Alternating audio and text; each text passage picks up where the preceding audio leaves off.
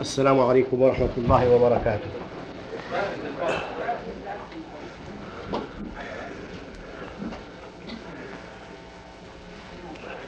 الطريقة المتبعة أيها الإخوان أن المحاضرة يقدم من قبل الإخوة المشرفين على هذا الملتقى.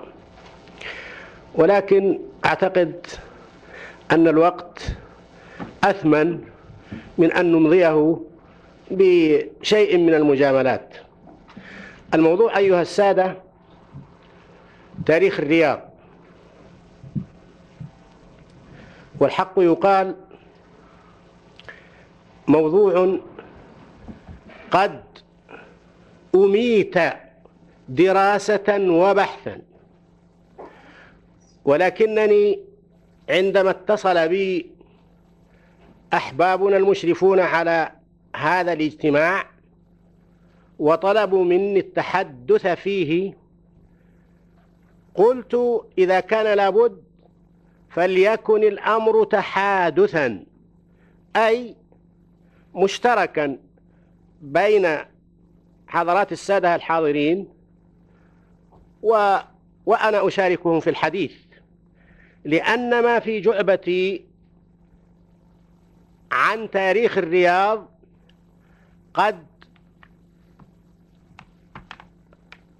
وضعته في كتاب نشر قبل خمسة عشر عاما. ولا جديد لدي الآن. ولكن إذا سمحتم أريد أن أتحدث عن نقطتين لهما صلة بتاريخ الرياض أو بمعنى أشمل بتاريخ المدن. وأعتقد أن هذا من الأمور التي يهتم بها المشرفون على شؤون المدن وتنظيمها. كحبيبنا الأستاذ الشيخ عبد الله النعيم. النقطتان هما تاريخ المدن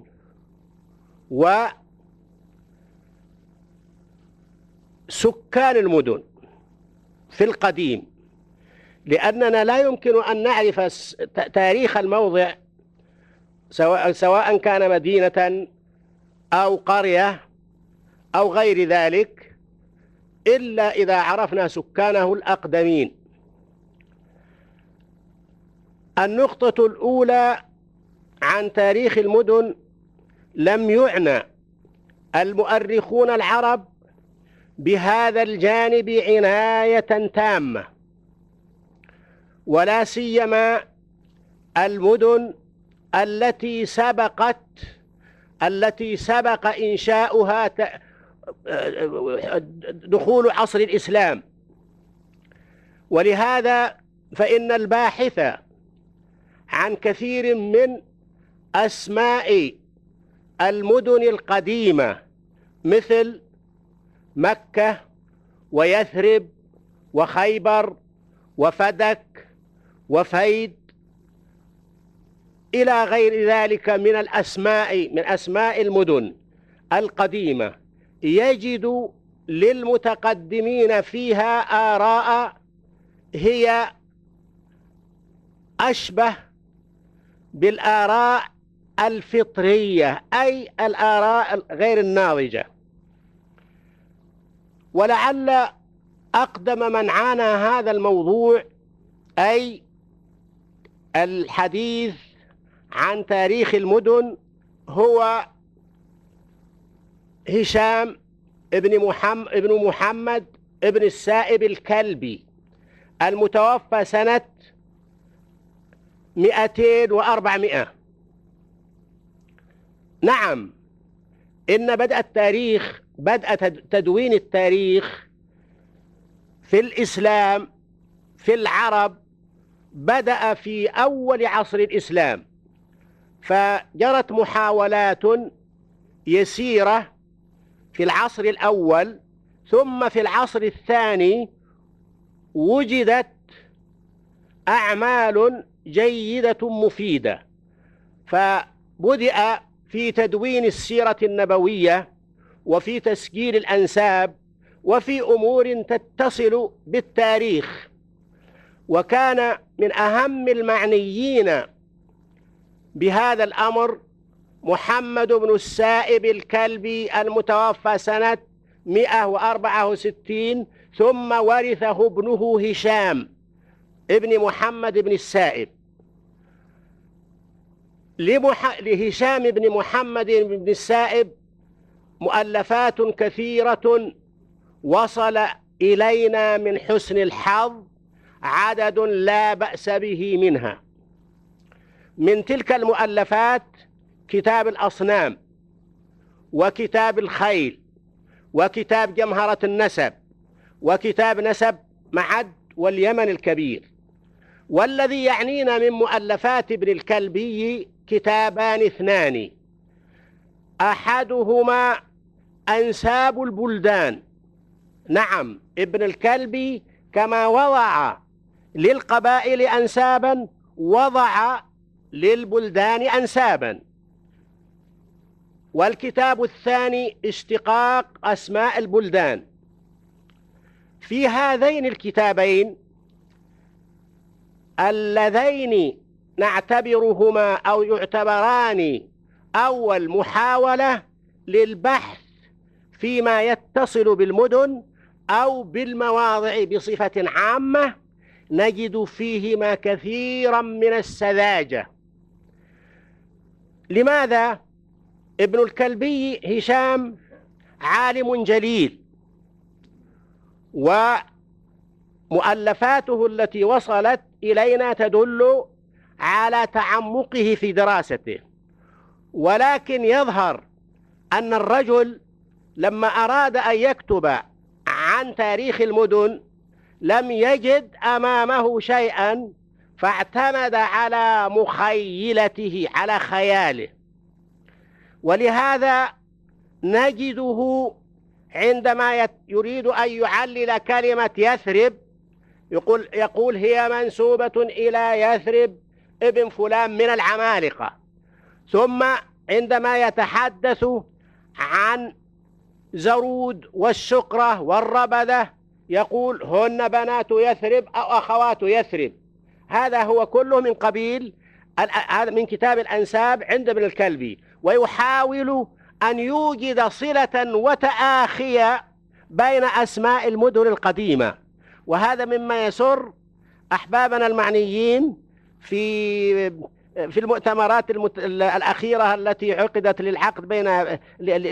لوضع الأخوة بين المدن يعني أن المتقدمين لاحظوا جانبا من ذلك ولكنه ولكنهم لاحظوه بطريقة ساذجة لا أريد أن أطيل عليكم ولكن في استطاعة كل إنسان منكم عندما يرجع إلى بعض أو إلى الكتب التي ألفت عن تحديد المواضع كمعجم البلدان لياقوت أو كتاب معجم مستعجم للبكري فسيجد الشيء الكثير من هذا الذي لا أريد أن أستغرق جزءا من الوقت في سرده. الكتاب الثاني لابن الكلبي كتاب الاشتقاق وهو قريب الشبه بكتاب أنساب البلدان فهو عندما يتحدث عن مواضع في طريق المدينة.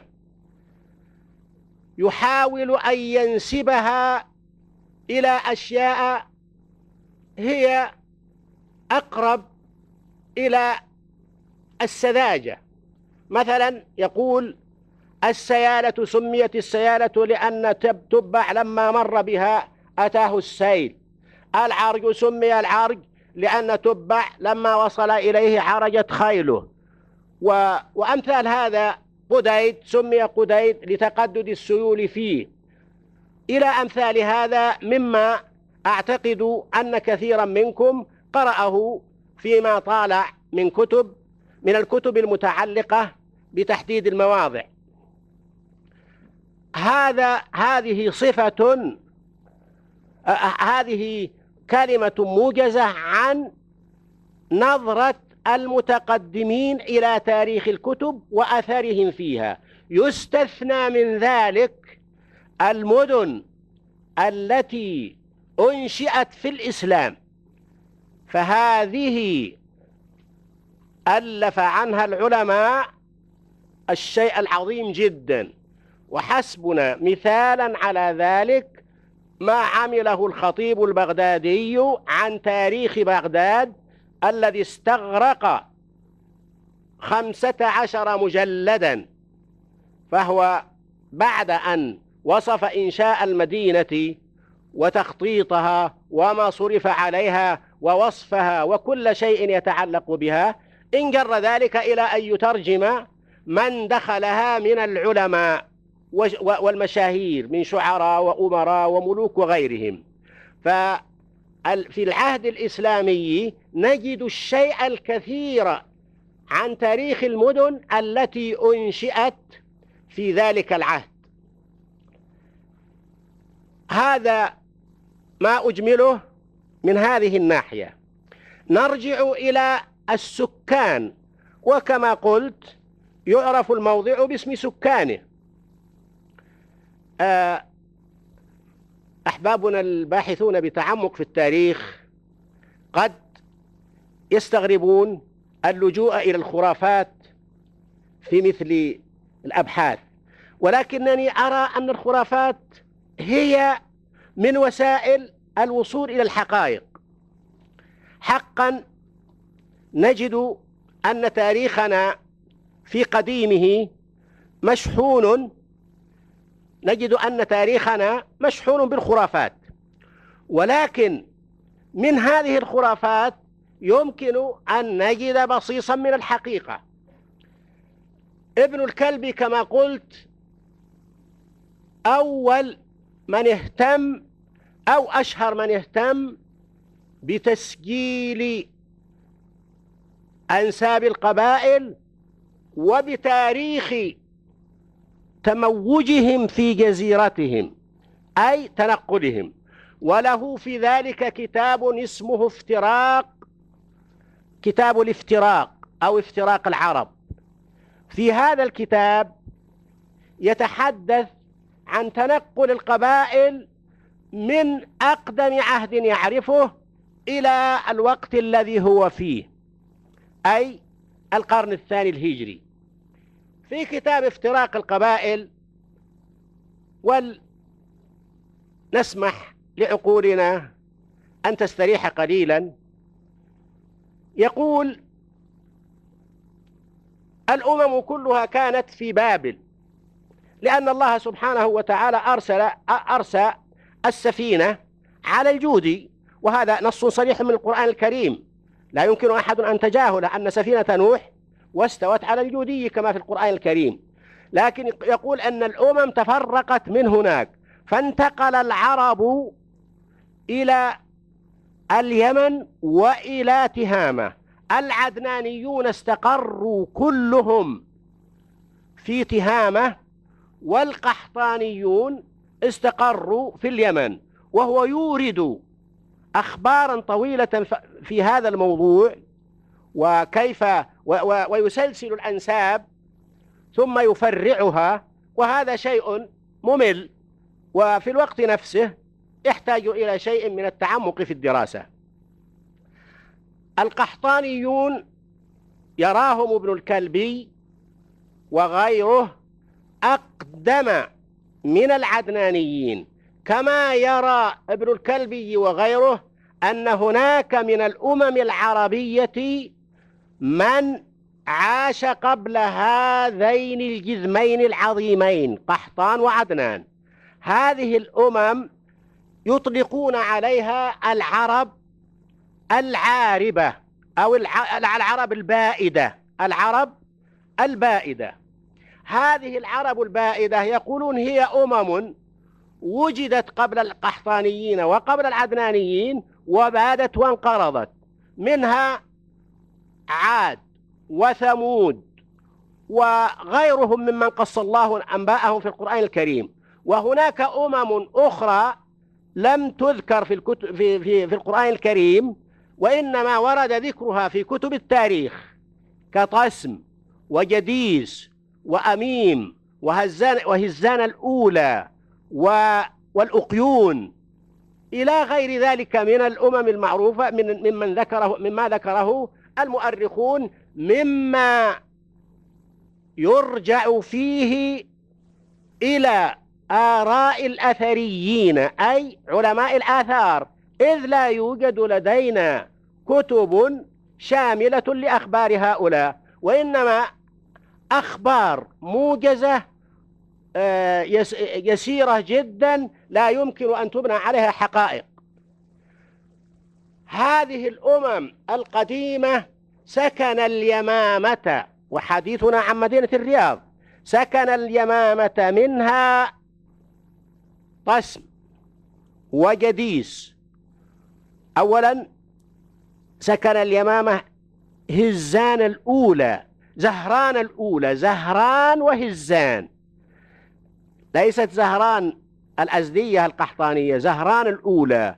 وهزان الأولى. زهران الأولى أولا.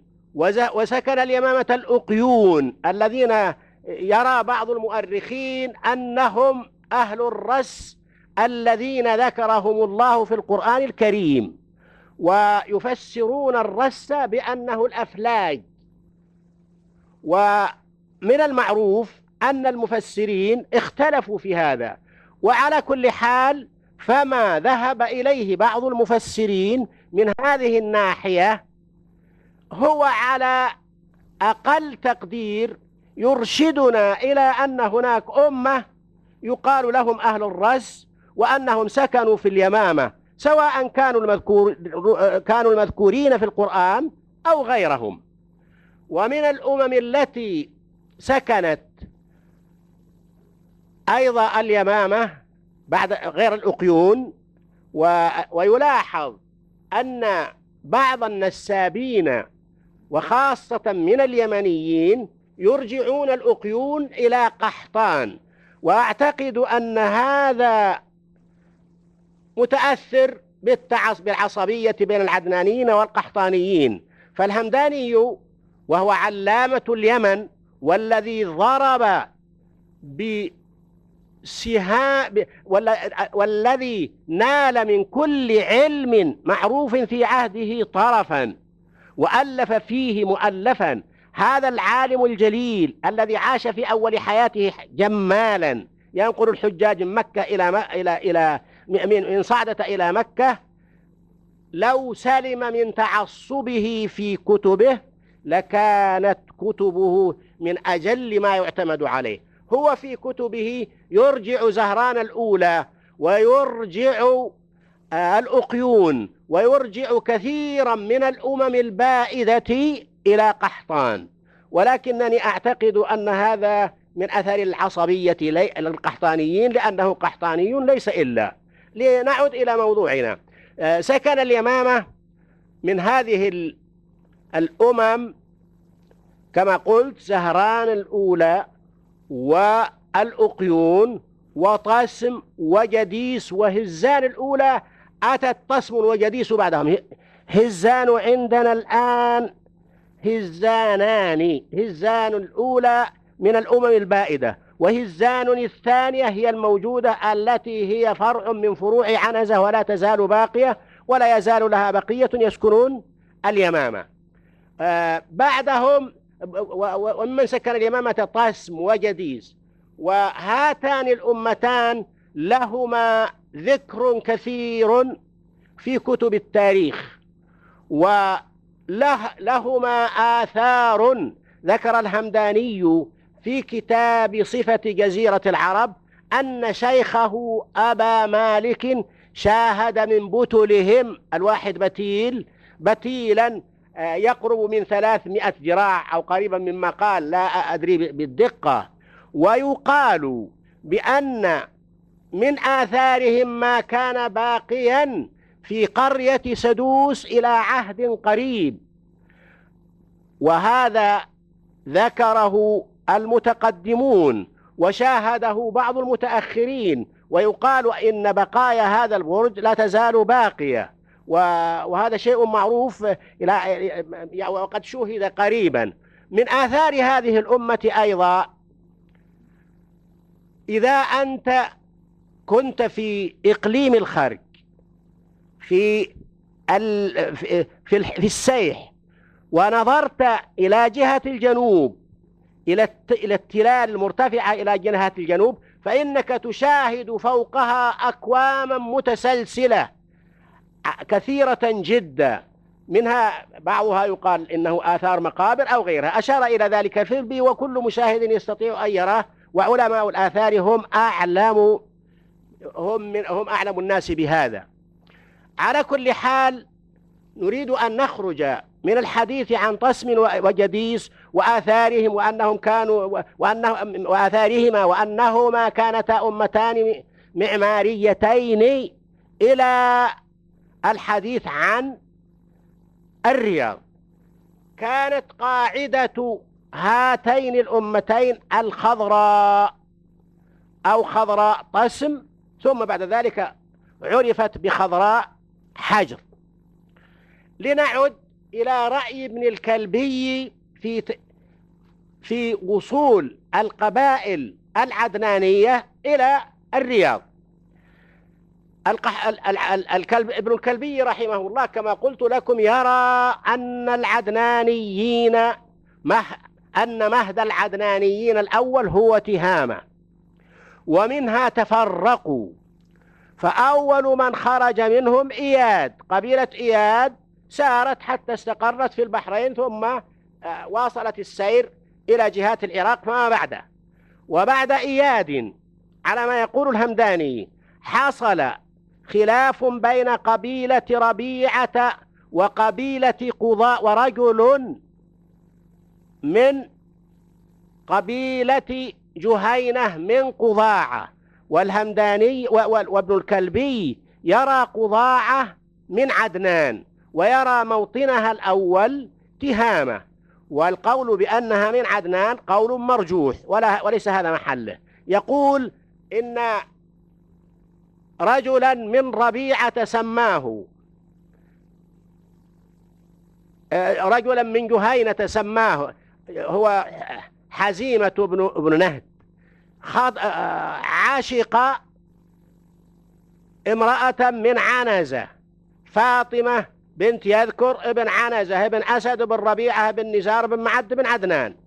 ومن هنا نشأ خلاف بين القبيلتين مما اضطر قضاعة إلى أنها تغادر آه، بعض تهامة. ثم بعد ذلك حدث خلاف بين آه، قبائل أخرى مما اضطر ربيعة إلى أن تغادر تهامة. فكان أو كانت أول قبيلة غادرت تهامة بنو عبد القيس. ابن أفصى ابن دعمي ابن جديلة ابن أسد ابن ربيعة ابن نزار بن معد بن عدنان. سارت آه، إلى نجد وواصلت السير حتى استقرت في الأحساء وبقيت في الأحساء إلى بقيتها إلى يومنا هذا. ثم بعد ذلك سارت ربيعة وسكنت في عالية نجد. سارت قبائل ربيعة كلها وسكنت في عالية نجد. في الأحص وشبيث والتغلمين إلى الجريب إلى هذه النواحي ثم ولما حدثت حرب البسوس المعروفة تفرقت وانتشرت في شرقي نجد ثم غادرت قبائل منها نجدا إلى جهات أخرى. من هؤلاء بنو حنيفة بن لجيم بن صعب بن علي بنو حنيفة بن لجيم بن صعب بن علي بن بكر بن وائل ابن قاسط ابن هند ابن أفصى بن عمي بن جديلة بن أسد بن ربيعة ابن نزار بن معد بن عدنان. خرج هؤلاء على السمت الذي وساروا من ساروا من تهامة على السمت الذي سار عليه عبد القيس حتى وصلوا إلى اليمامة. ثم يوردون أي يورد ابن الكلبي والمؤرخون أخبارا هي إلى الخيال أقرب من الواقع. فنزل سيد حنيفة عبيد بن ثعلبة من بني يربوع عند قارات الحبل. القارات التي نسميها الآن مغرزات. وأتى وكان له راعي راعي يرعى إبلة. فأتى إليه فأخبره بأنه وجد الخضر خضر حجر وجد في قاع حجر النخيل والآطام والحصون وأخبره بذلك. فسار على فرسه فحجر على أربعين بستانا. ومن هنا سمي الموقع حجر بعد أن كان اسمه خضراء أو خضراء طسم أو خضراء اليمامة. هذا كلام في الواقع أقرب إلى السذاجة. أنا أرى لا مؤاخذة بدي أطلع رأي خليني رجل لي رأي أنا أرى أن كلمة حجر أصلها هاجر ومعروف أن ومعروف أن الهاء والحاء والعين والهمزة والخاء والحروف الحلقية متقاربة. ومعروف أن العرب كثيرا ما يستبدلون الحرف الحلقية بحرف آخر. هراق الماء أراق الماء. هيعة عندنا أهل بعض هيئة وهكذا. فحجر أنا أراه مشتق من هجر وهجر كما قال الهمداني في الإكليل هو المدينة بلغة العرب العاربة. فيقال هجر البحرين أو هجر البحرين وهجر جازان وهجر نجران وهجر كذا. وأورد أمثلة على ذلك.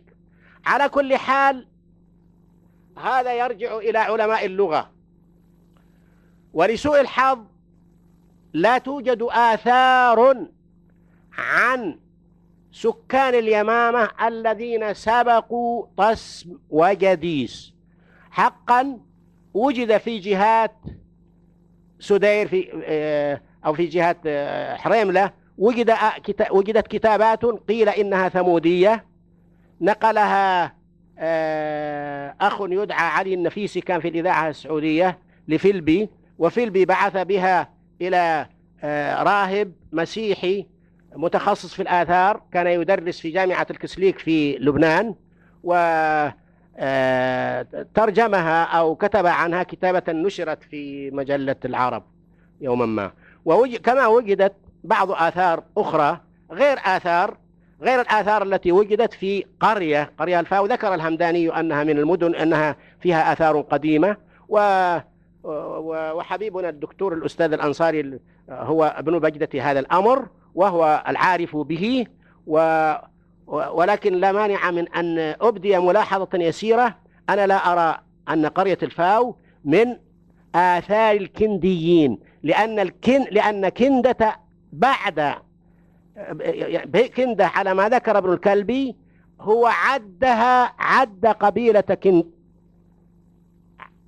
عد قبيلة كندة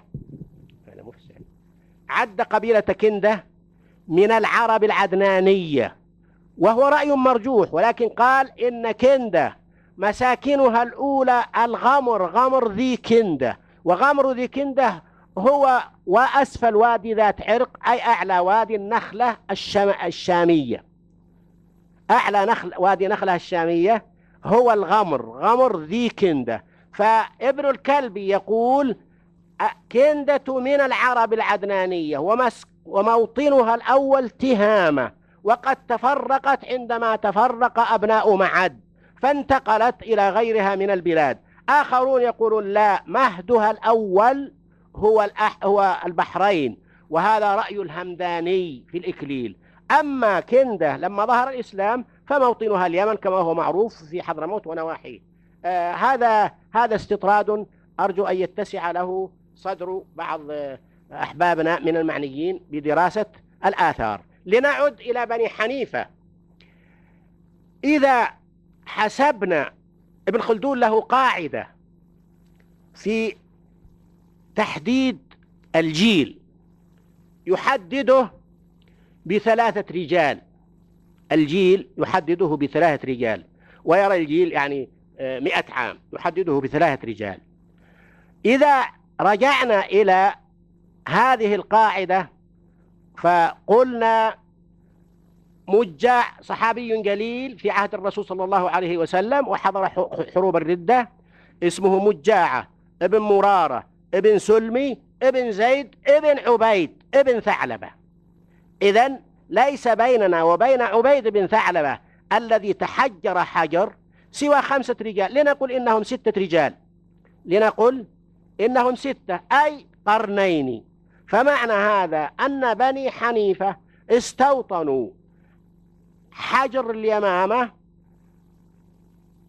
قبل قرنين من الزمان. وأعتقد أن هنا ما يدل من الناحية الأثرية على ذلك. ذلك أن فيلبي عثر في جبل ماسل الجمح على نقوش ورد فيها اسم ملك حميري وأنه شيد قلعة.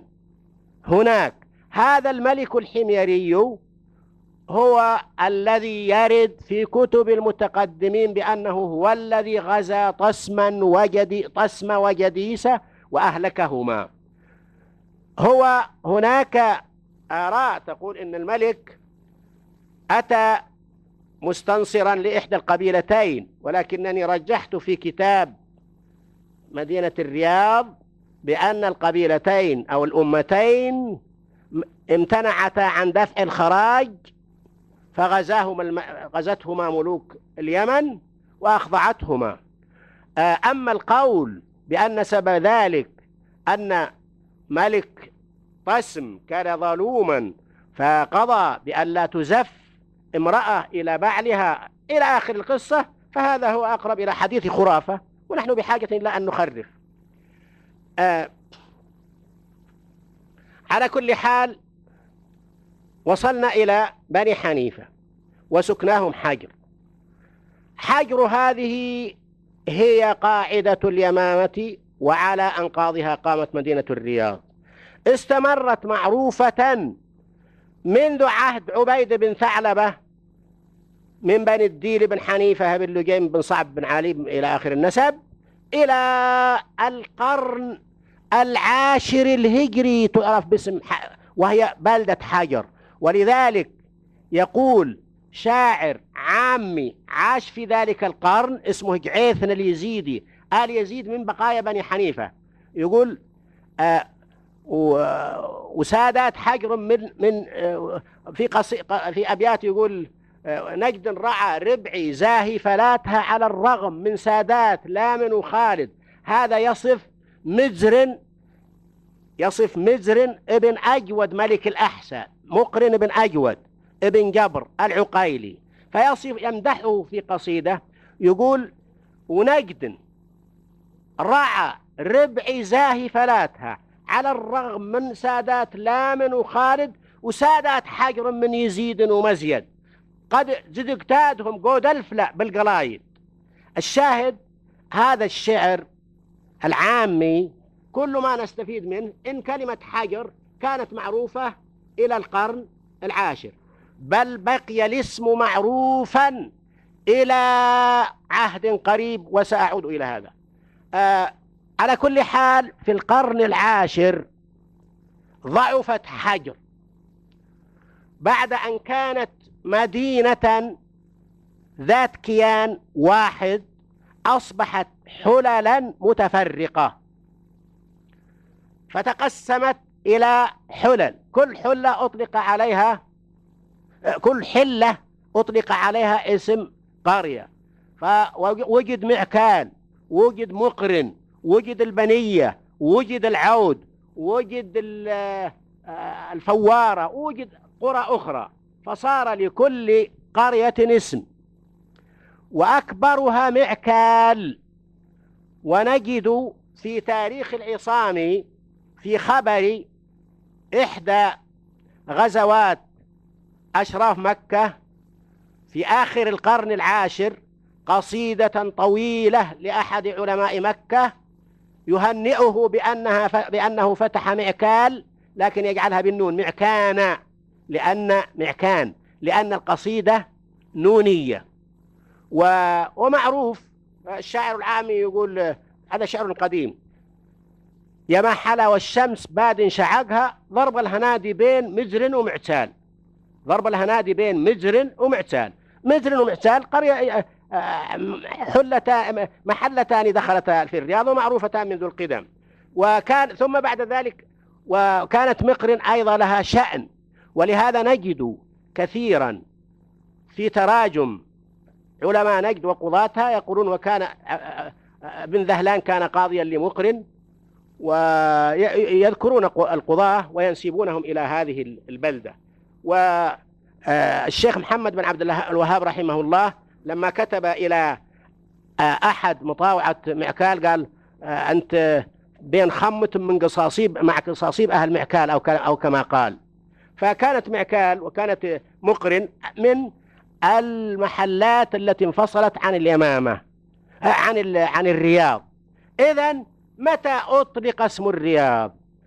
لما قام الإمام المجدد الشيخ محمد بن عبد الوهاب رحمه الله بدعوته وآزره الإمام محمد بن سعود معروف أن بعض الأمراء جهروا بإيذاء الدعوة ومن أشدهم عداوة إدهام ابن دواس دهام بن دواس هو حاكم الرياض وهو الذي جعل سورا يشمل كل هذه القرى أو المحلات التي ذكرت بعض أسمائها. قد يكون اسم الرياض أطلق قبل هذا لكن بزمن يسير لأن لأننا إذا تتبعنا ما كتبه المؤرخون تتبع فحص ودقة لا نجد للرياض ذكرا إلا في أثناء الحروب الدولة السعودية مع إدهام ابن دواس لماذا سميت الرياض؟ الأرض كانت معروف أن كلمة الرياض سميت لأن الماء يروض فيها من راض يروض فيها روضة فكانت مستنقعات وكانت تقع بين واديين عظيمين هما الوتر المعروف باسم البطحة الآن والعرض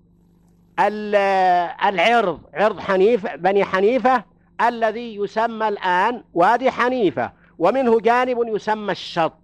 فكانت تقع بين هذا وفي وادي الوتر مستراض للماء أو مستراضات متعددة. فلهذا كان قديما يسمى القاع. ولهذا نرى في نجد في أخبار عبيد بن ثعلبة الحنفي لما أتى إلى حجر يقول فلما وصل إلى قاع إلى قاع الخضراء أو قاع أو ونجد كثيرا ما يذكرون قاع حجر أي أن هناك أرض واسعة يستريض فيها الماء. فتكونت هناك رياض ومن ثم أطلق على المدينة أو على هذا الموقع اسم الرياض التي جمعت في سور واحد وأصبحت بلدة واحدة في من عهد دهام بن دواس أو قبله بزمن يسير. قلت إن اسم حجر كان باقيا. أنا أذكر وكنت في سنة إحدى وأربعين واثنين وأربعين وستة وأربعين وسبعة وأربعين وثمانية وأربعين وثلاثمائة وألف كنت في الرياض وكنا نخرج مع باب مع باب الثميري وإذا أتينا إلى وادي البطحة نشاهد بستانا وبئرا يطلق عليها في ذلك الوقت بئر حجر. هذه البئر بعد أن آه، قام الشيخ عبد الله السليمان رحمه الله بعمارة هذا السوق العظيم الذي عرف فيما بعد باسم آه، شارع الوزير أو ثم شارع الملك فيصل آه، ردمت تلك البئر. وكثير من الإخوان الذين من أهل الرياض يدركون هذا. هذا هذه لمحة موجزة عن تاريخ الرياض وشكرا على هذا الإصغاء وأنا على أتم الاستعداد للتحادث. أنا أظنني أخذت أخذت حظي من الوقت فبقي لمن أراد أن يسأل يتفضل.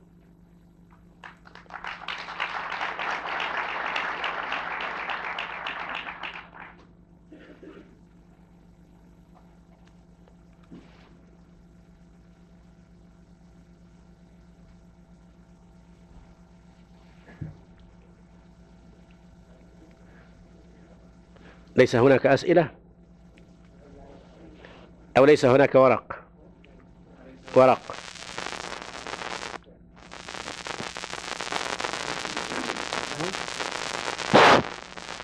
يا شيخ حمد نعم.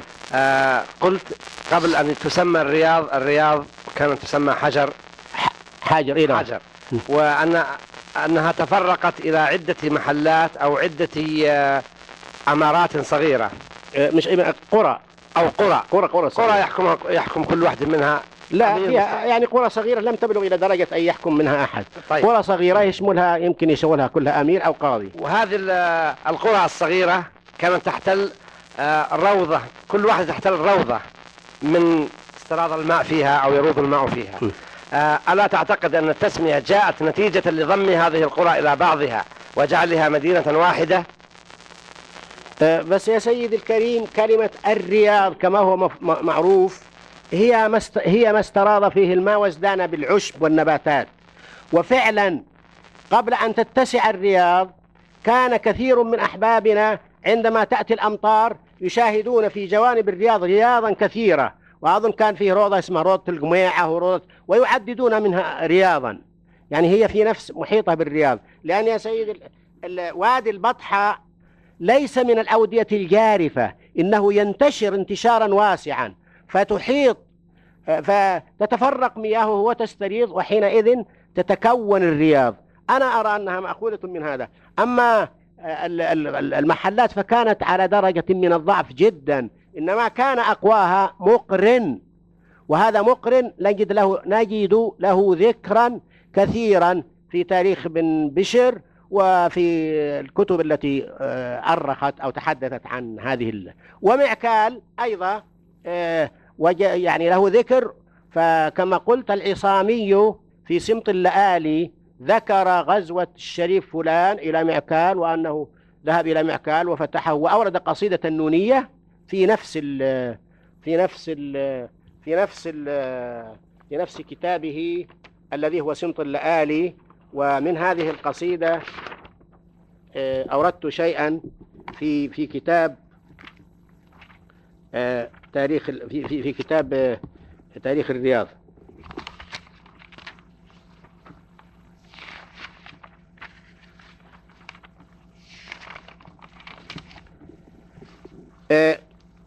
يسجل أحد شعراء مكة وهو محمد بن علي بن إسماعيل الطبري مولود سنة 932 وتوفي سنة 1110 هذه الوقعة التي ذكرها صاحب سمط اللآلي سمط النجوم العوالي.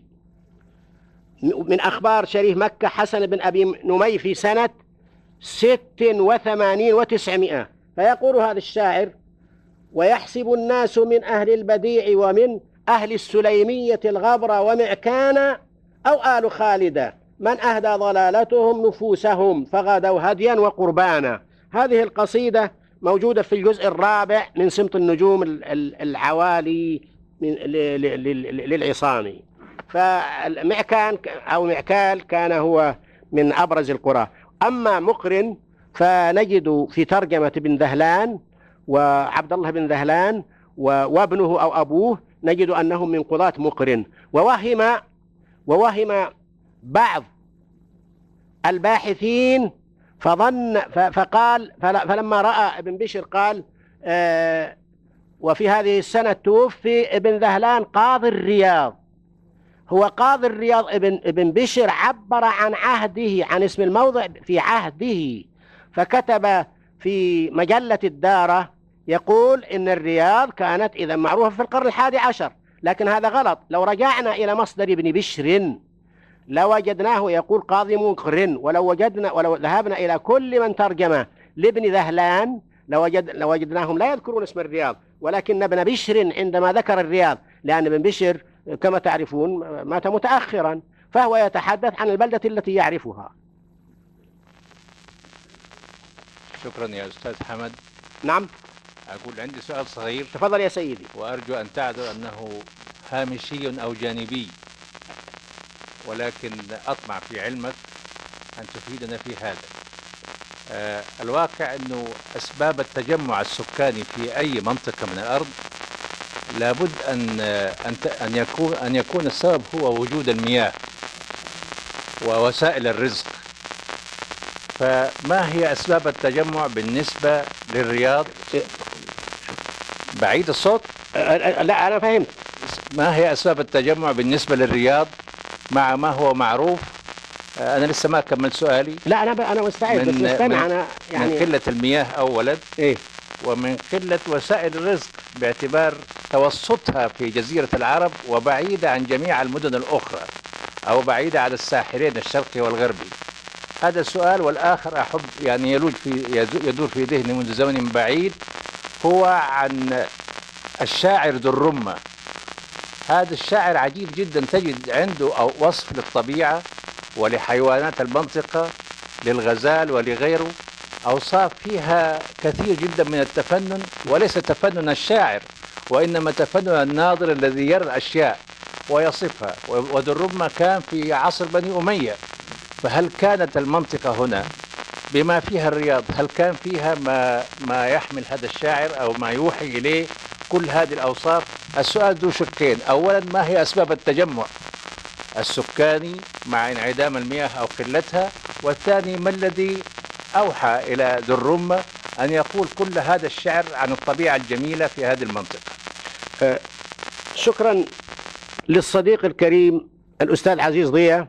هذه لفتة كان يجب أن أشير إليها عندما ذكرت السكنى أولا من المعروف أن طبيعة ال- الحياة طبيعة الأرض تتغير ولعلماء الجيولوجيا أو علماء الباحثين في علم الأرض لهم آراء معروفة.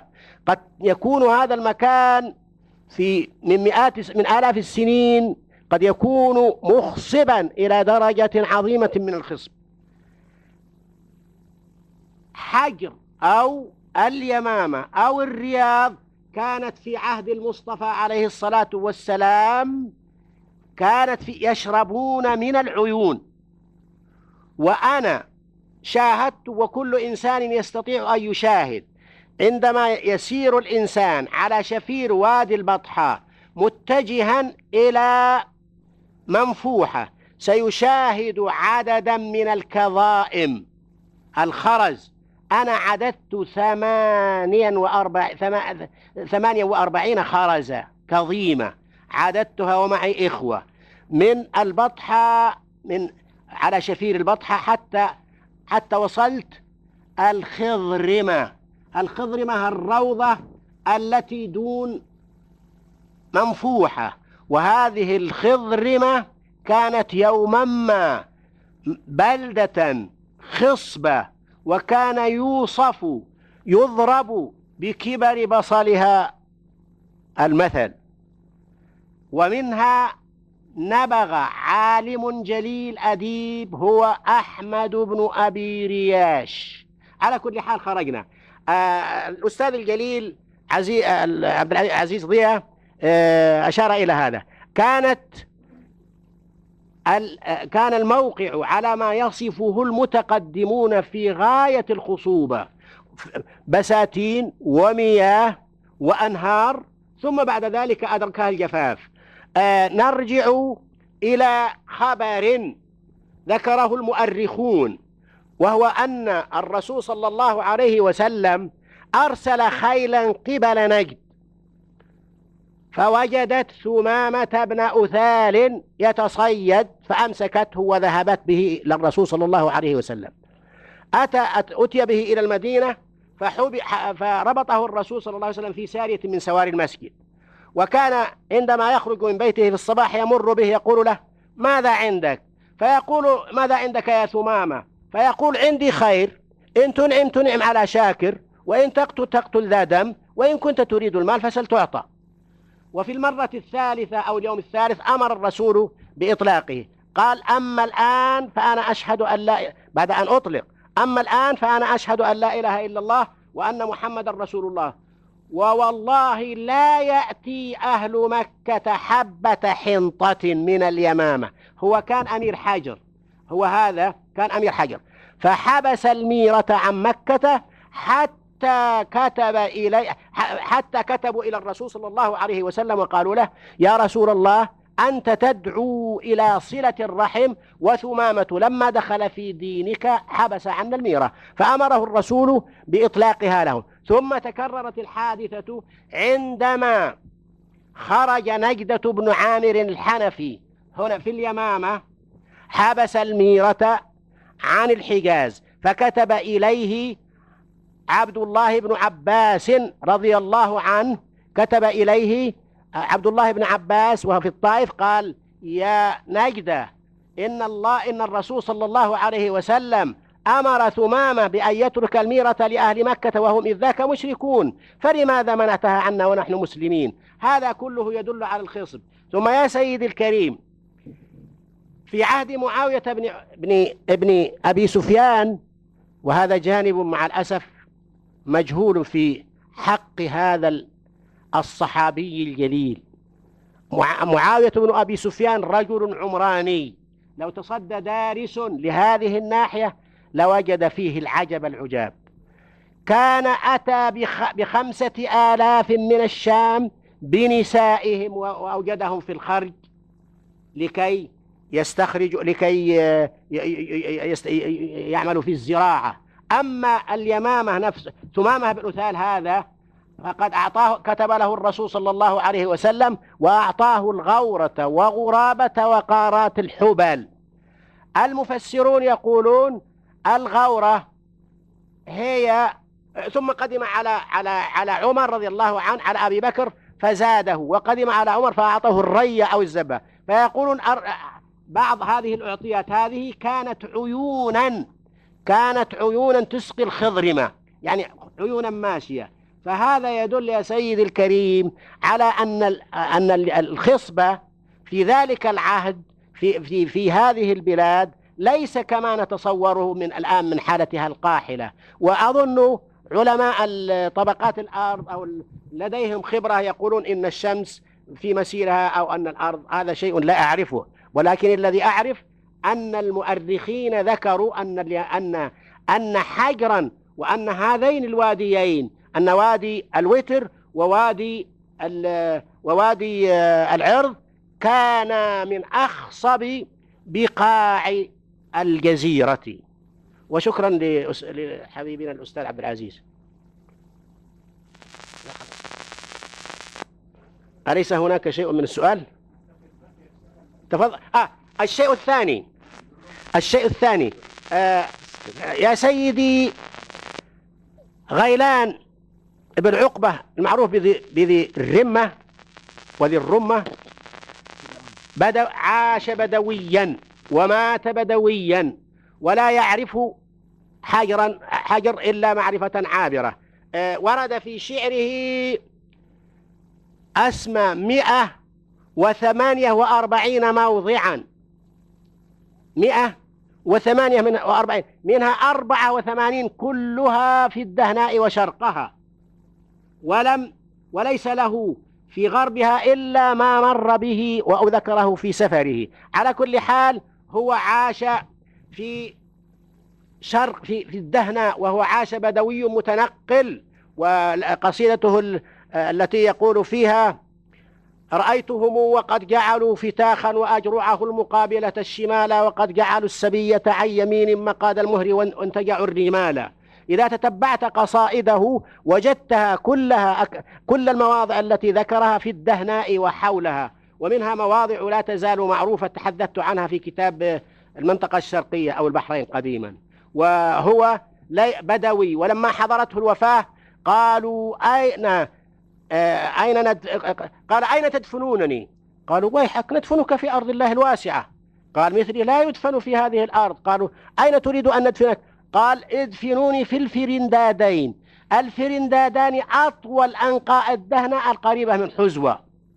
حزوة من المواضع التي كثيرا ما ما ما ذكرها في شعره حزوة ومعقلة وغير ذلك.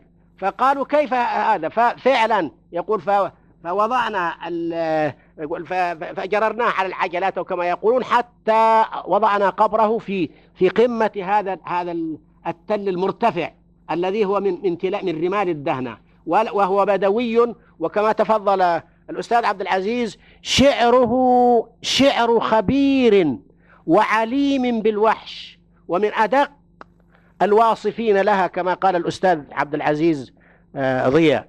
ولكنه ليس حضريا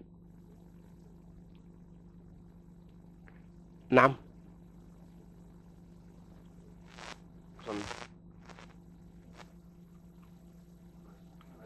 نعم. آه اسمي صالح وزارة لدي سؤالين. سؤال تاريخيا وسؤال له علاقة تفضل سيدي. السؤال التاريخي كيف نوفق بين ما ذكره فضيلتكم فيما يتعلق بسفينة نوح عليه السلام عندما استوت على الجودي. وذكرتم فضيلتكم أن القبائل العدنانية والقحطانية هاجرت من الشمال إلى تهامة وإلى اليمن على التوالي. كيف نوفق بين هذا الرأي وبين ما هو معروف لدينا من أن القبائل العدنانية آه، ترجع في نسبها إلى إسماعيل بن إبراهيم الخليل عليهما السلام.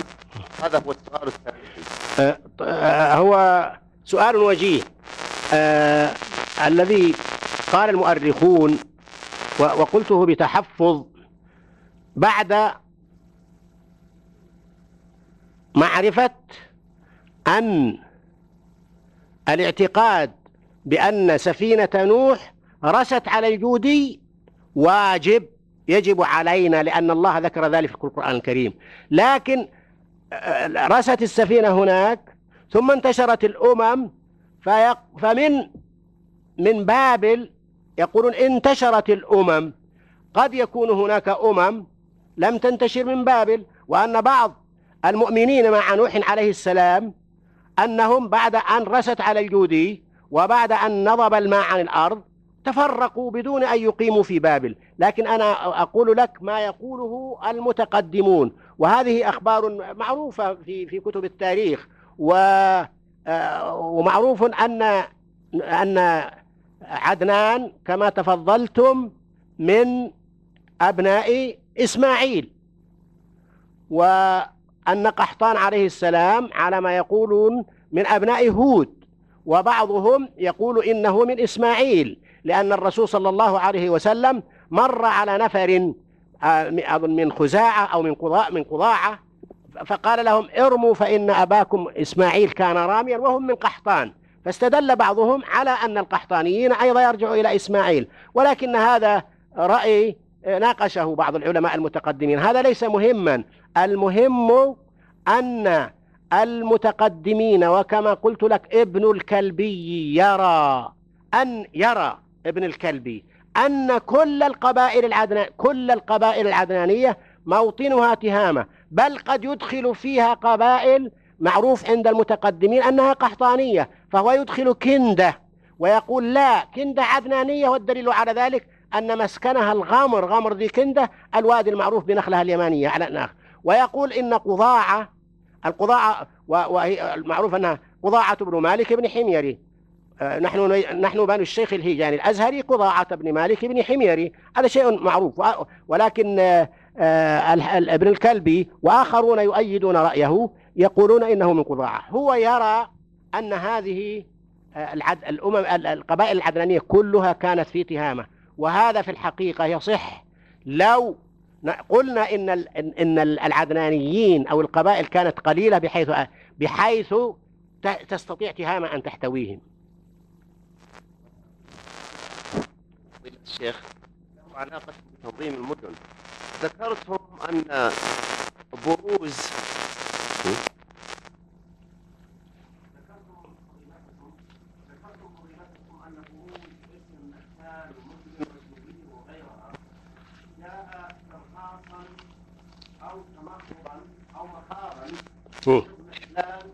حجر حجر.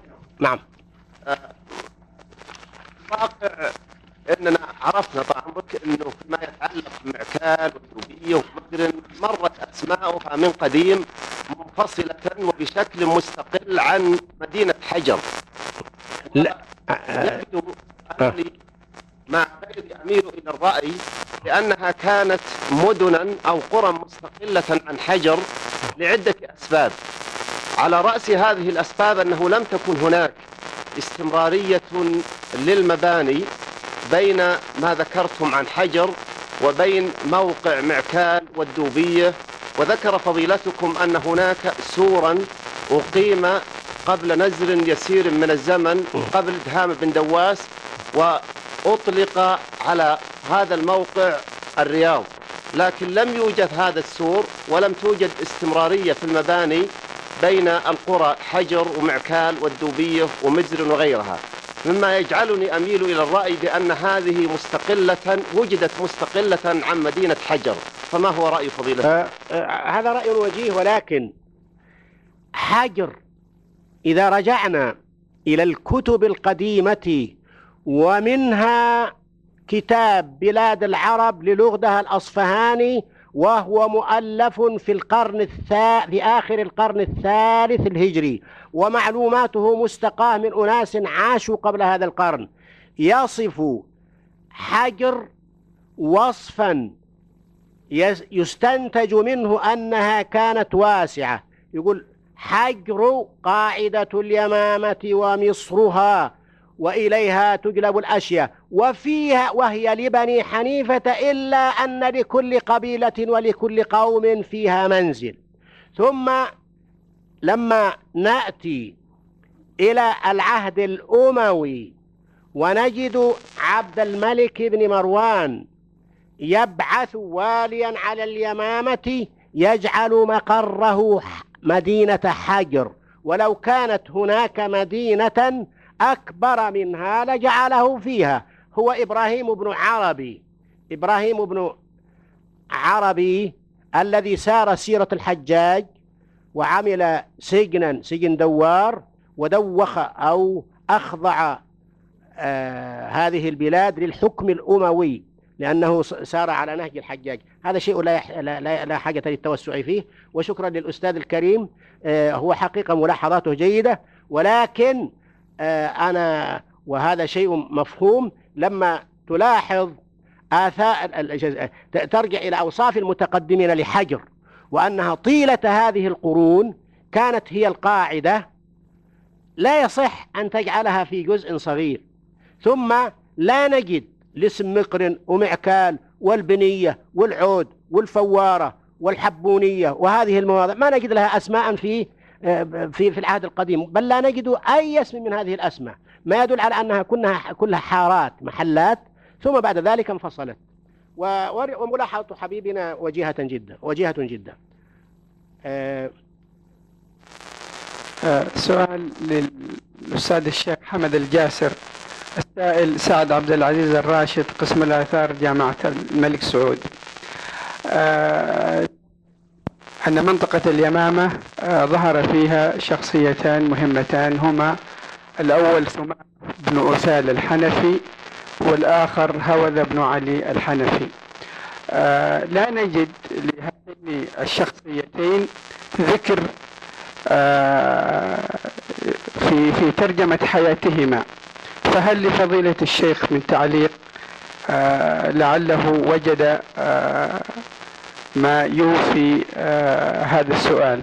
آه، تعليق آه، أود أضيفه لما تفضل به أستاذنا الشيخ عن الأهمية الأثرية لمنطقة حجر ولمنطقة اليمامة. كما تعرفون أن الدراسات الأثرية التي قامت على ضوء المسح الأثري الشامل للمملكة العربية السعودية أثبتت أن منطقة اليمامة تنتشر فيها آثارا بالغة الأهمية. بعضها يعود إلى الألف الثالث قبل الميلاد. أما بالنسبة للآثار الإسلامية فإن المكتشفات الحديثة تطابق تماما ما أورده العلامة والجغرافي الهمداني عن القصور والحصون التي تنتشر في منطقة اليمامة. وشكرا. شكرا للدكتور و- وأقولها دكتور بكل فمه يعني. الدكتور ال- ال- الأستاذ الأستاذ آه، عبد سعد الراشد. الواقع يا سيد الكريم أن لهوذة في كتب التاريخ من الأخبار الشيء الكثير. وهوذة كما تعرف لو هداه الله للإسلام لكان ذكره أجل وأعظم.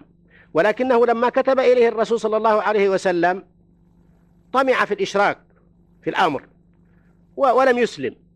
ومع ذلك فإذا فكان ممدحا مشهورا وتجد في شعر الأعشى تجد قصائد فيه وتجد له أخبارا كثيرة.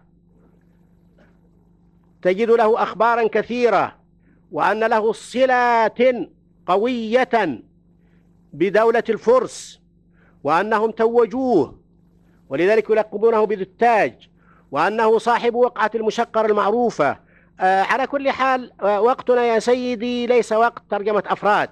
وهناك مشاهير أجل أجلهم الله بالإسلام من هوذة مثل مجاعة بن مرارة ومثل ثمامة بن أثال ومثل طلق بن علي الصحابي الجليل الذي لما وفد على الرسول صلى الله عليه وسلم في المدينة وهم يبنون المسجد قال استعينوا بهذا اليمامي فإنه عارف بالبناء. أو كلاما هذا معناه ما يدل على آه، معرفتهم بالعمران. والحديث ليس حديث آه، تراجم. وشكرا لحبيبنا الأستاذ الدكتور. وأما مسألة الآثار فهو العالم بها وشكر الله له. ولكن لا أدري هل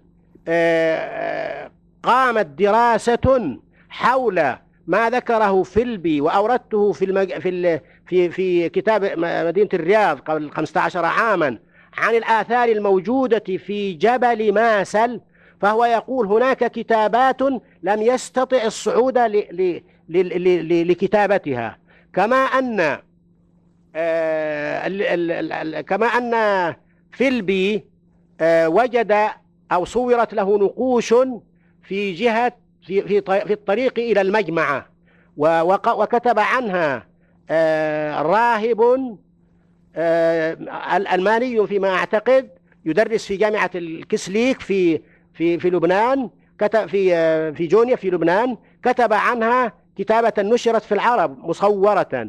فأنا أرجو أن آه، الاهتمام لأن إذا إذا إذا استطعنا إذا استطعنا أن نحقق ما قاله فيلبي من عن أن الأثر الآثار الكتابة التي في جبل ماسل تنص على أن حسان أبي كرب كان شيد كان هو الذي شيد حصنا هناك والكتابة مؤرخة على ما أرخها فيلبي وهي تتفق مع الوقت الذي أتت فيه بنو حنيفة والذي انقضى فيه عهد طسم.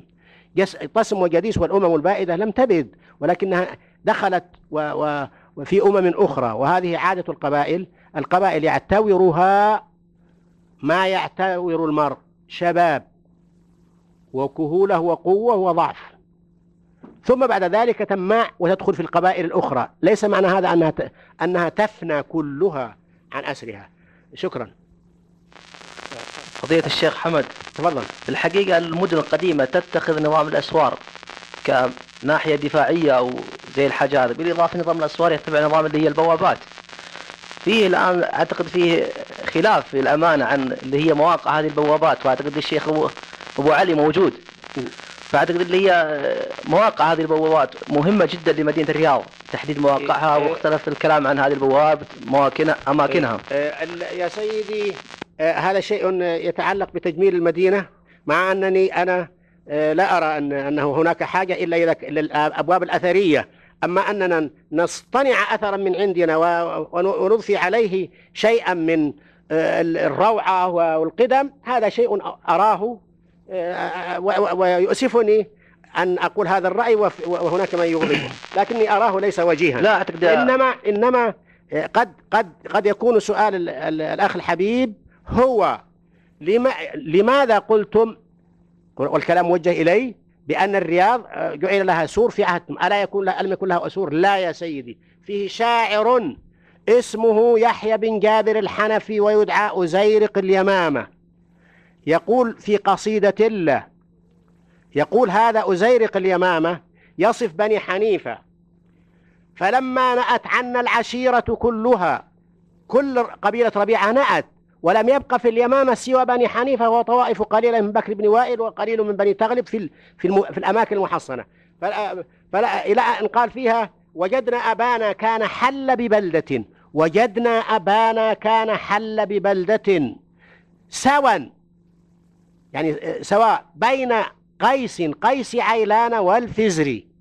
سواء بين قيس قيس عيلان والفزري. يعني أننا يا بني حنيفة نزلنا مجاورين لهاتين قيس عيلان ممتدة من الحجاز إلى نهاية الأفلاج إلى قرب الجبل وهؤلاء قيس عيلان. والفزر آه لقب لبني سعد بن زيد منات بن تميم وبنو سعد بن زيد منات بن تميم ممتدون في الدهناء كلها ثم من يبرين إلى كاظمة إلى الكويت. فبنو حنيفة يقول نحن نزلنا ونحن قليل العدد بين هاتين القبيلتين ولكننا حالفنا السيوف على الدهر فما خانتنا في يوم كريه في يوم كريهة. القصيدة مشهورة ومعروفة وهي في مختارات الضبي في المختار في في المفضليات في مختارات المفضليات يقول فيها لم نتخذ لبيوتنا حصون سوى هذه السيوف. فإذا حجر في ذاك الوقت كان كانت حصونها أو كان سورها سيوف أهل كان سورها سيوف أهلها. نعم. الشيخ حمد باقي جزء من السؤال. تفضل. ذكرتم في حديثكم اليوم عتسال وبقية اللي هي القرى المسميه بالقرى تحيط بالرياض أو تقريبا في الرياض. إيه؟ باقي منفوحة. معروف اللي منفوحة تاريخ كانت كانت هذه لما أسست حجر. أتاه قوم من واسمحوا لي بأنني أستعمل لغة المتقدمين أستعمل تعبير المتقدمين وإن كنت لا لا أراه صحيحا. أتاه قوم من قبيلته من حنيفة فنفحهم منفوحة. أعطاهم منفوحة وقال اسكنوا هناك. ومن هنا اشتق اسم منفوحة ولكنني لا أرى هذا صحيحا. وأراه من تمحل الذين عنوا بدراسة المدن وأحبوا أن يعللوا هذه الأسماء وكثيرا ما يأتون بأسماء هي غريبة حقا. فمثل ومثل ذلك تبوك. يقولون إن تبوك سميت تبوك لأن الرسول صلى الله عليه وسلم لما رأى عينها قال لا يمسسها أحد. فأتى فوجد اثنين يدخلان سهامهما فيها لكي يزداد ماؤها. فقال أما زلتما تبوكانها منذ اليوم؟ فسميت تبوك. طيب الرسول غزاها. إذا ما كانت ماذا كانت تسمى؟ كانت تسمى تبوك قبل أن يقول الرسول عليه الصلاة والسلام هذا القول. وكثير من أسماء المواضع مدن أو غيرها نجدها من هذا القبيل آه آه الشيخ حمد آه الحقيقة أنا استمتعت للأسف بالجزء الأخير فقط من المحاضرة لكن أحب أن أعلق على الناحية الأثرية. بالنسبة لما جاء في كتاب فيلبي عن ماسل وما ذكرتموه في كتابكم طيب مدينة سيدي الرياض. لو أتيت هنا لكي يسمع صوتك. أنت والله يجب أن تتقدم. اسمح لي يا دكتور تفضل يا أخي. نعم لا أنا يمكن أكون هنا وأسمعك صوتي طيب إن شاء الله. تفضل. أنا هنا. آه، ف... فما أشار إليه فيلبي وما ذكرتموه في كتابكم مدينة الرياض عبر أطوار التاريخ. نعم. اهتم به اهتم به علماء الكتابات. في جنوب الجزيرة العربية سواء كان البروفيسور ريكمانز أو ألبرت جام وحددوا تاريخ هذا النص وكما ذكرتم أنه ملك حميري غزا وسط الجزيرة العربية وأنه بنى شيئا من القلاع والأماكن. وطبعا لا شك أنه المسح الأثري أثبت وجود كثير من الأماكن التي بنيت في تلك الفترة. وبالنسبة للكتابات آه، الثمودية الموجودة في منطقة المجمع وغيرها فقد جمعت ودرسها العالم فاندن براندن الذي كان في بيروت. والحقيقة أن أجرت دراسات أكثر آه، دقة في موضوع الكتابات المنتشرة في وسط الجزيرة العربية واستطاع العلماء أن يميزوا بين أنواع مختلفة وأشكال محلية لهذه الكتابات في وسط الجزيرة العربية. آه، أيضا مما أشرتم إليه موضوع تصم وجديس ووجودها في تلك الفترة. أنا الحقيقة لدي بعض الشك في وجود تصم وجديس في الفترة التي غزا فيها الملك الحميري آه، نجد. والذي يجعلني أشك هو وجود قبيلة كندا أو دولة كندا في ذلك الوقت في وسط الجزيرة العربية. وعندما ننظر إلى المصادر العربية نجد أنها لا تشير بأي خبر من الأخبار عن تصم جديس عندما تتحدث عن كندة ولا وعندما أيضا تتحدث عن آه، كندة لا نجد ذكرا لتصم وجديس ولذلك في اعتقادي أن تصم وجديس كانت قبل وجود دولة كندة في وسط الجزيرة العربية والتي تمتد من القرن الثاني أو الثالث قبل الميلاد حتى القرن الخامس الميلادي. إذا في تصوري أنه إذا كانت هناك تصم وجديس فلم تكن بالقوة الكبيرة التي تذكر في الكتب العربية أو أنها كانت قبل نزوح أو وجود دولة كندة في وسط الجزيرة العربية والله أعلم. آه، شكرا للدكتور الأستاذ آه، الأنصار الأستاذ آه، عبد الرحمن الأنصاري وفي الحقيقة الع- العمل الذي يقوم به الدكتور وإخوانه الأثريون والذي تقوم به جامعة الرياض هذا من أهم الأعمال.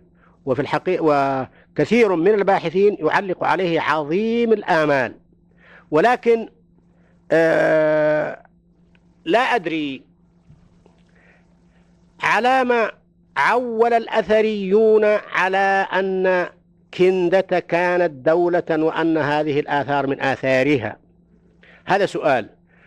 إذا رجعنا إلى كتب التاريخ لا نجد للكنديين سوى أن بعض القبائل في نجد كانت تذهب إلى اليمن ثم تستعين ببعض أناس منهم كالملك حجر أبو امرئ القيس وجده أو الأمراء الذين تولوا إمارات بعض القبائل كبعض بني أسد أو غيرها.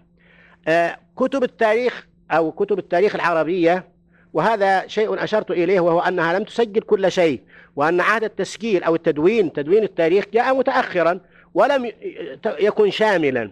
فلا أدري هل الأثريون وفقوا إلى التحقق من أشياء. أولا خطأ ابن الكلب في كونه قال بأن موطن الكنديين في أول الأمر هو غمر ذي كندة ثانيا خطأ الهمداني حينما قال إن. إن كندة في الزمن الأول كان مقر... كانت تسكن البحرين ثالثا أن ابن ال... ال... الذين تكلموا عن القبائل وتاريخها من الكتب المتداولة بيننا لا يذكرون أنه كان لكندة إلا أنها كانت موجودة في حضرموت ومنها تناسل الكنديون والذين منهم آه، آه، آه، أناس آه، انتشر بعضهم في جهات شمال الجزيرة وينسبون إليهم ملك آه، الأكيدر ملك الجوف أو أمير الجوف أو أمير دومة الجندل.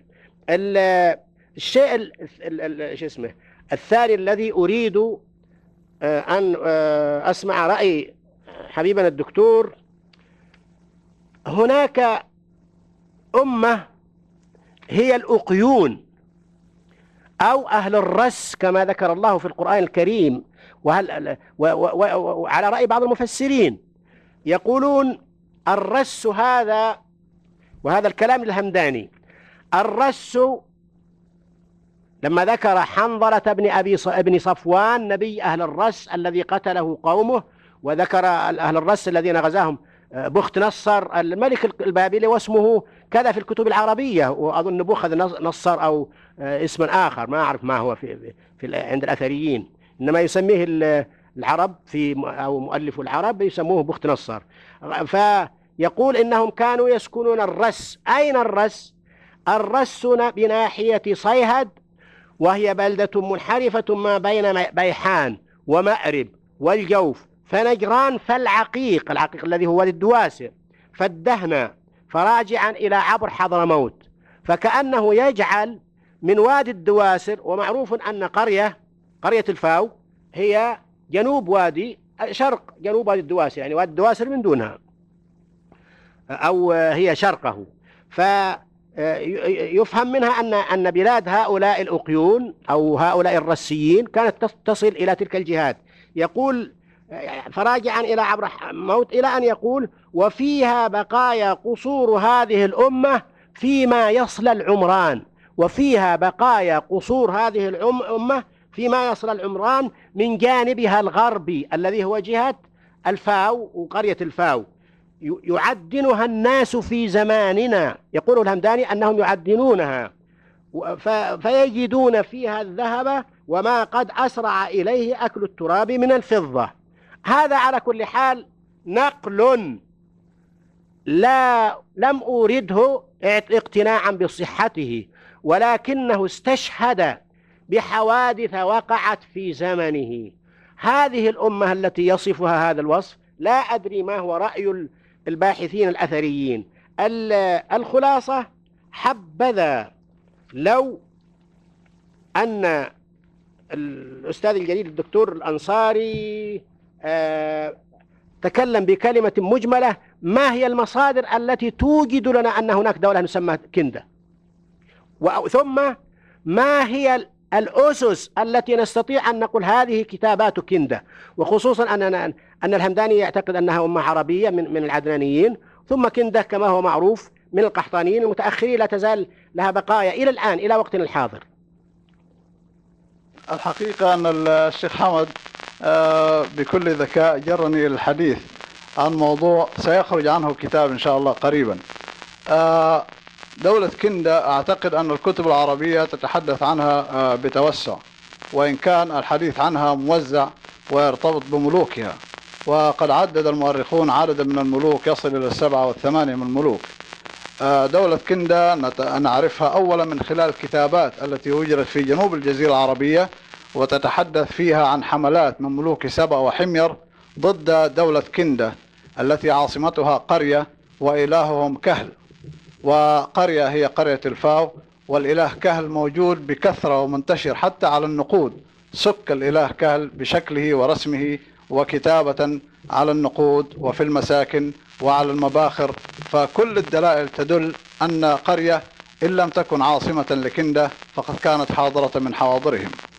الشيء الآخر أن الأخبار التي ترد عن كندا سواء الأخبار العربية أو الأخبار الكلاسيكية تتحدث عن علاقة كندا بالمناذرة وتتحدث عن علاقة كندا بالغساسنة وتتحدث عن أن آه، أمير دومة الجندل كان مرة يكون في صف الكنديين ومرة يكون في صف الغساسنة. فإذا كانت القوة للغساسنة أصبحت دومة الجندل تحت حكمهم وإذا كانت القوة لكندا أصبحت الح... أصبح دومة الجندل تحت سيطرة آه، كندا. فبالتالي كندا أصبحت فيما نعتقد أنه لا مراء في وجودها في وسط الجزيرة العربية خاصة أن كتابات جنوبية في أقصى جنوب الجزيرة العربية تتحدث عنهم وكتابات كلاسيكية في آه، الهلال الخصيب تتحدث عن علاقتهم وأنهم كانوا في وسط الجزيرة العربية. بغض النظر عن كثير من الأخبار التي وجدت في الكتب العربية وتتحدث عنهم. أيضا الشيء الآخر أن آه، نفس الكتابات الجنوبية تتحدث بتوسع عن غنى هذه الدولة وكيف أنهم آه، سبوا آه، مئات من الرجال وقتلوا وكيف أنهم أخذوا معهم آلاف الماشية من الإبل والماعز وما إلى ذلك والذهب والفضة. فكل هذه تتحدث عن وتثبت أن هناك دولة تسمى دولة كندا في وسط الجزيرة العربية. ولكن الشيء الذي يمكن أن نتساءل عنه هل كانت دولة كندا ب- آه، هي دولة ذات كيان سياسي في تسلسل النسبي كما نجده لدى الملوك التي التي كان الذين كانوا في آه، سبأ وحمير وقتبان أو أنها كانت عبارة عن آه، اتحاد قبائل في وسط الجزيرة العربية تشترك فيه كندا وتشترك فيه مضحج وتشترك فيه قحطان. هذا هو الموضوع الذي يمكن أن نتحدث عنه بغض النظر عن وجود دولة كندا أو عدم وجودها لأن دولة كندا أصبحت حقيقة واقعة آه، أما في آه، الموضوع الثاني آه، إيش هو الشيخ حمد؟ والله يا. سيدي آه، آه، آه، أتحفتني بأشياء أنستني وأنا- سررت سررت حقا سررت حقا ب ب ب بهذا وعلى كل حال يقولون آه، تذكرت- إذا جاء. الشتاء فأدفئوني فإن الشيخ يهرمه الشتاء. ومن حسن الحظ ما في ما في شيوخ يعني في في هذا ال- الشيء الآخر هو موضوع الأقيون. طيب إيه. والرس. نعم. أعتقد أن المؤرخين العرب عندما يتحدثون عن هذا الملك البابلي إنما يتحدثون عن نبونيدس أيوة. الذي جاء في القرن السادس قبل الميلاد واحتل تيماء وتذكر الكتابات التي وجدت في آه، بابل ووجدت في حران في شمال سوريا. تتحدث عن أن نبونيد وصل حتى المدينة. وإذا اقتنعنا بأن الرس ربما تكون أحد المواضع التي ذكرت من المواضع التي هي في شمال المدينة من المحتمل أن هذه هي ما يعنيه المؤرخون العرب وإن كانوا قد أخطأوا في تحديد المكان وأنها تكون في المنطقة ما بين تيماء والمدينة. والرس على أي حال كما تعرفون ويعرف الجميع الأخوة أكثر من مكان يسمى الرس لأنه له صلة بالماء ورسيس الماء. و أما قصة آه، الهمداني أعتقد فكما ذكر الهمداني أوصاف للرس أو ال- هذه القبيلة تشبه آه، قرية الفاو فقد ذكر أيضا آه، قرية وقال أنها عبارة عن كنيسة منحوتة في الصخر وكذا كما ذكرتم في كتابكم مدينة الرياض عبر أطوار التاريخ. وعلى أي حال الكشف الأثري آه، يبشر بخير إن شاء الله وسوف تتضح الصورة بشكل أفضل في المستقبل إن شاء الله. آه، شكرا للأستاذ الدكتور. وعفوا فقد ولجت بابا لا أستطيع الدخول فيه وهذا من اختصاص علماء الآثار. ولكن كما يقال جزى الله المناسبة كل خير. وأعتقد أنه ليس هناك آه، شيء. فأكرر الشكر مرة أخرى وأنوب عن الأخ الحبيب و آه، وأكتفي بها